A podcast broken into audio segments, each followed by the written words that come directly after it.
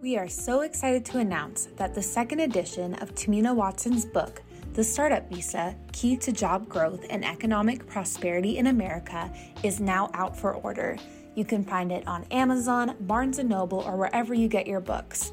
You can do so by searching the Startup Visa book or by finding Tahmina Watson's author page on Amazon or online. That is spelled T A H M I N A W A T S O N. Thank you so much for your support and for tuning in to this episode. Hi, everyone. Thank you so much for tuning in. It's so nice to be able to speak with so many people from around the globe.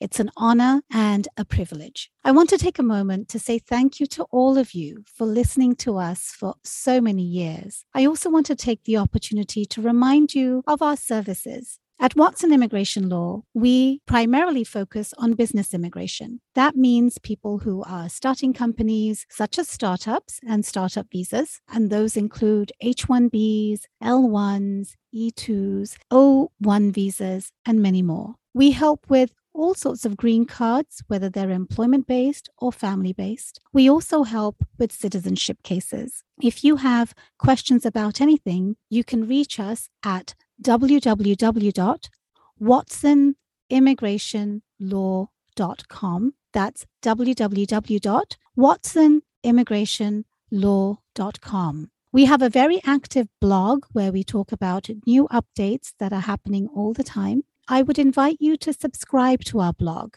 which is on our website, and you'll find the tab for the blog where you can put your email in and subscribe. Our office phone number is 206 292 5237. That's plus one if you're not in the United States, 206 292 5237. And our email address is info at Watson Immigration law.com. We essentially help with all business immigration, investment immigration, and family based immigration. I hope you'll subscribe to the blog, follow us on LinkedIn and Twitter. Please also find our articles in Above the Law and Entrepreneur magazine. Thank you so much. We wish everybody a wonderful 2022. Welcome to the Startup Visa Podcast. I am your host, Tahmina Watson. I am an immigration attorney at Watson Immigration Law and the author of the book, The Startup Visa. This podcast is a spin off from the book. Here, we will discuss tips and strategies to make immigration cases successful for founders, entrepreneurs, investors, and business owners. Thanks for tuning in to the Startup Visa podcast. This is Tahmina Watson of Tahmina Talks Immigration and the Startup Visa podcast. Thank you so much for joining us today. This particular episode is very, very special and close to my heart because we're going to be talking about an issue you have heard me speak about a lot. And today we have an incredible guest. I have had the privilege and honor of working with him in the past, and he has a new role in which he's going to be leading the effort that we will be speaking about. Our guest today is the Senior Immigration Fellow of the newly established Institute for Progress. Jeremy Neufeld is a senior immigration fellow at the Institute for Progress, where he leads the immigration policy portfolio. Previously, he was an immigration policy analyst at the Niskanen Center. His work has been cited in numerous outlets, including the Washington Post, the Wall Street Journal, Bloomberg, and MSNBC. He graduated with a BS in economics from the University of Maryland, College Park, and is currently an economics PhD student at George Mason University. Welcome, Jeremy. It's great to be with you. Thank you so much for being here. This is an exciting time for you. You're leading a whole new department in a new organization. Tell us about the organization. Tell us about the Institute for Progress. Sure, I'm very excited about it. The Institute for Progress just launched last week, and it's committed to advancing scientific, economic, and industrial progress. As you know, the rate of productivity growth in the United States and around the developed world has slowed down significantly since the 1970s. Some of that is just that ideas are getting harder to find and all the low hanging fruit has, has been picked. one of the things that means is that we need a lot more minds to be working on cutting edge issues. And immigration, as, as we know, is one of the best ways to approach that. But some of the other causes of the slowdown are related to policy issues, and that is where think tank can be very useful. And so the Institute for Progress tries to take some of the exciting new ideas that have been coming from two of, of what I think are some of the most interesting intellectual movements that have mostly been formed just in the last few years. They're pretty new, effective altruism and progress studies trying to take some of the ideas from those two movements and bringing them into the policy discussions and bring them to the attention of policymakers. And so the Institute for Progress, we just launched it last week. Immigration is going to be one of the three big departments. The other ones are going to be meta science, which refers to the way we fund and structure science, which again is also one of the key factors in economic and, and technological growth. And the other department is biosecurity, which is important, as we all know, because of the pandemic, but preventing future risks and that's where we're starting out. Uh, but immigration obviously is essential to all of these issues, bringing in top talent from around the world to work on cutting edge problems. Well, congratulations. And how wonderful that the organization just launched last week. So many, many congratulations to you, to the Thank founders, you. and good luck with all the amazing goals and aspirations you have, because I know it's going to be useful for all of us, not just here in America, but around the world, because we know that the policies that are implemented in this country has a ripple effect. And so good luck with all of those. So before we go into your department and immigration, immigration. Tell us about yourself. How did you get into this? Why immigration? How do you match economics with immigration? And we just heard that you're doing a PhD on economics. So tell us a little bit about that. Yeah, absolutely. So economists are really interested in immigration for a number of reasons, and I can go into those a little bit later. But just my background is so I used to work at the Niskanen Center working on similar issues, but um, my real ultimate interest is in economics. I think it tells us a lot about how the world works, and, and especially I'm interested in economic growth and in economic history. And one of the biggest questions in those fields is, you know, through most of human history, the economy has been pretty stagnant. And recently, in relative terms, the economy's taken off and we've seen unprecedented levels of growth. It's slowed down a little bit in the last 50 to 70 years. And so understanding and unpacking what contributes to growth, what causes growth, how can we promote growth are incredibly interesting and fertile areas. There are interesting questions to unpack. And immigration seems to be central to the story because one of the things that jumps out when, when you look at growth around the world is places that are growing at the frontier, places that are pushing new technologies, coming up with new inventions and innovations.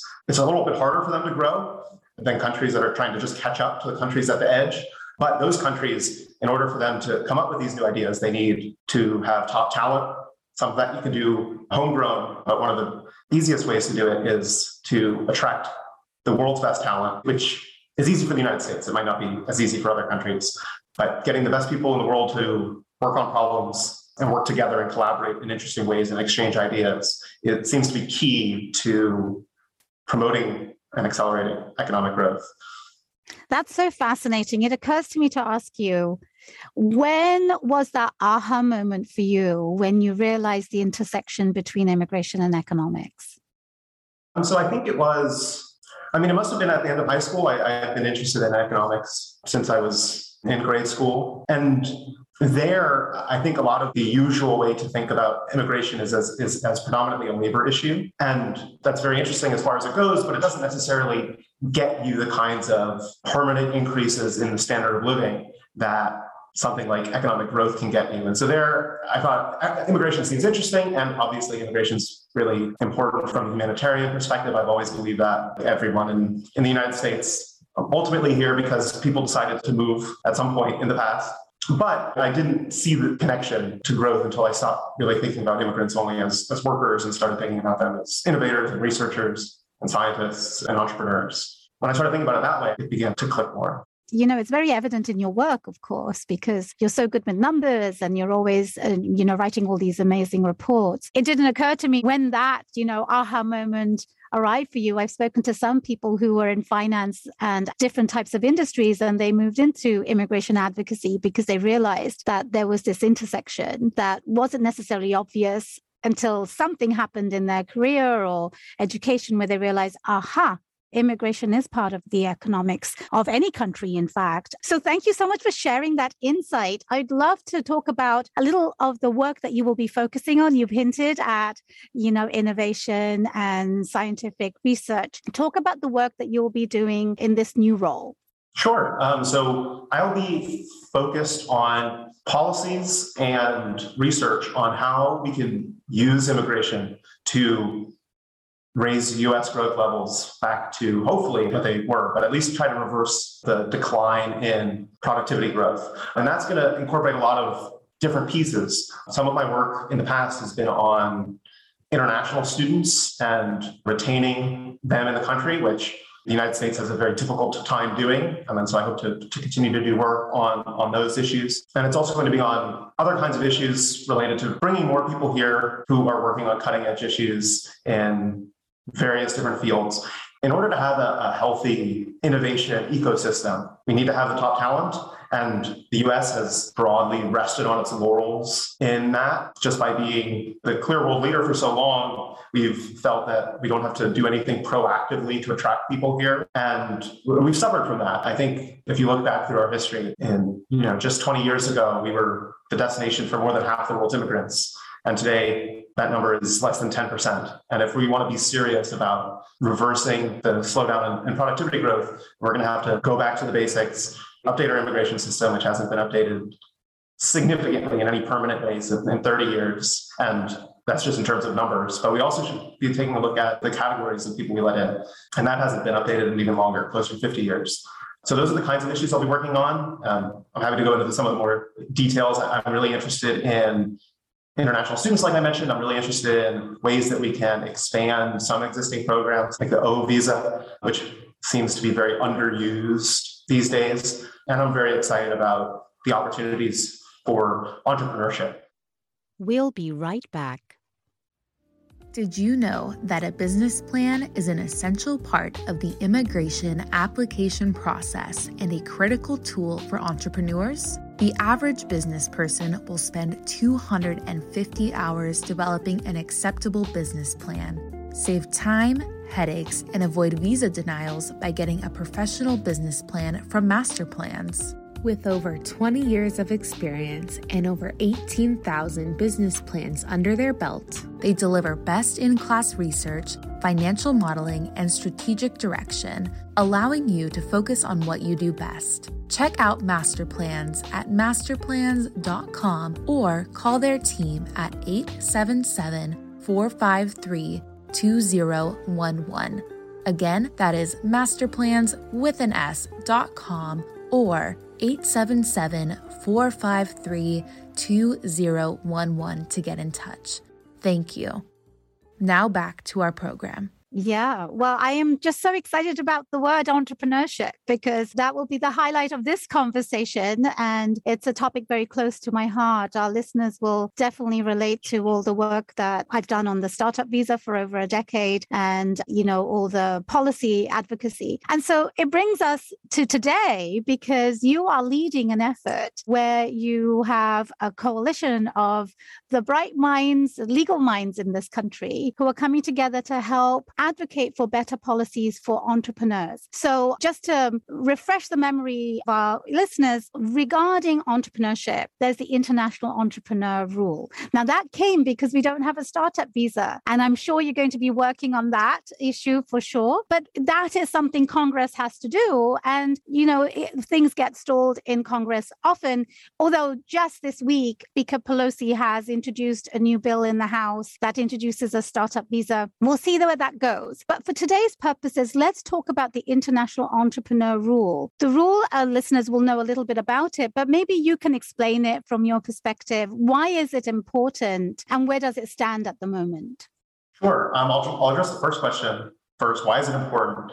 The key thing to realize is just that this is a massive hole in our immigration system. The, the lack of a designated pathway for immigrant entrepreneurs to come and found businesses here is a huge cost to our economy. We're pigeonholing immigrants who have great business ideas into visas that are designed for them, into programs that are primarily designed for workers. And again, this might have made sense when we designed our immigration system. When we wrote the immigration laws, most innovation in this country was done in big corporate R&D labs like Bell Labs and IBM. But since the 1980s, we've seen a big increase in the importance of individual entrepreneurs. And that used to be the case before the rise of the corporate R&D lab back in the 1800s. But our, the people who designed the immigration system weren't thinking about that, and they didn't foresee that the rise of the individual entrepreneur would become important again in the way that it has. But rather than update our immigration system, it's remained stagnant and we don't have a startup visa. A lot of other countries have realized that this is an amazing opportunity on the table for them. And they've come up with startup visas of their own and been able to cut into the US's share of attracting talent. So it seems like it's an easy opportunity on the table that Congress should have been able to take. And the fact that they didn't meant that some kind of program, even if it wasn't as good as one that could be designed through Congress, it should have been passed through the executive branch. And that is what happened under President Obama. And they promulgated the International Entrepreneurship Rule, which, given the lack of anything through Congress, would be the best pathway for immigrants to found businesses here, create jobs, and grow incredible organizations. That was kind of put on pause during the Trump years. There was a lot of uncertainty about its future, how things would be adjudicated under the Trump administration. And now that power has transitioned again, President Biden has showed a new commitment to the international entrepreneur rule. And the hope is that this can be the best program that it, that it can be. I mean, that'll take some changes. And it'll also just mean that we need to do a better job at marketing it to potential entrepreneurs um, who might not know about it, especially because it didn't come with a big new law that would get a lot of attention. That's true. Yeah. And, you know, and thank you for that explanation. And as a practitioner, it's been a challenging time because when you look at this rule, it was very exciting that it was revived. But it, it's not in a situation where there are certain processing times or other information that entrepreneurs can use with certainty and knowing when they can actually get their foot in the door in the United States. One of the things that the entrepreneur rule requires is that an investor, an American investor, a qualified investor, will invest at least $250,000. Now, this can be pulled together by different angel investors or one venture capital company. But when an entrepreneur receives funding, from that moment, there's an expectation that they will perform. They will be here to perform. And that's being hindered at the moment. So tell us a little bit about the changes that we're hoping for and the work that we're doing together. Yeah, so this coalition is very exciting. It's the Coalition for Immigrant Entrepreneurship. It's a group of, I believe, 34 people from very diverse set of backgrounds. You have people in the immigration law community, you have people in the immigration policy community, you have people in the startup and investment communities. And it's bringing all of them together and saying, here are ways that we can make this program live up to its potential. And some of these are very technical suggestions, but the bottom line behind all of them is making sure that people who want to make use of the program can do so in an efficient way. One of the suggestions, for instance, is bring premium processing to applications filed under this program, which will allow people to get processed in a, in a reasonable amount of time so that their businesses aren't waiting on a very lengthy and inefficient immigration processing program. And there's other suggestions as well about who is going to be physically processing these applications. So right now, the rule has it structured so that they will be adjudicated by people who run the EB5 program, which is basically used for investors, as opposed to people within USCIS who have more experience with the kinds of applicants who this program could potentially be helping. And so most of them seem pretty trivial and technical, but when you look at the effect of all of them together, I think it'll make the program a lot more effective, a lot more efficient, and a lot better at attracting and bringing over the kind of people we want and making sure that these aren't obstacles standing in the way of people starting the next great companies here in the United States.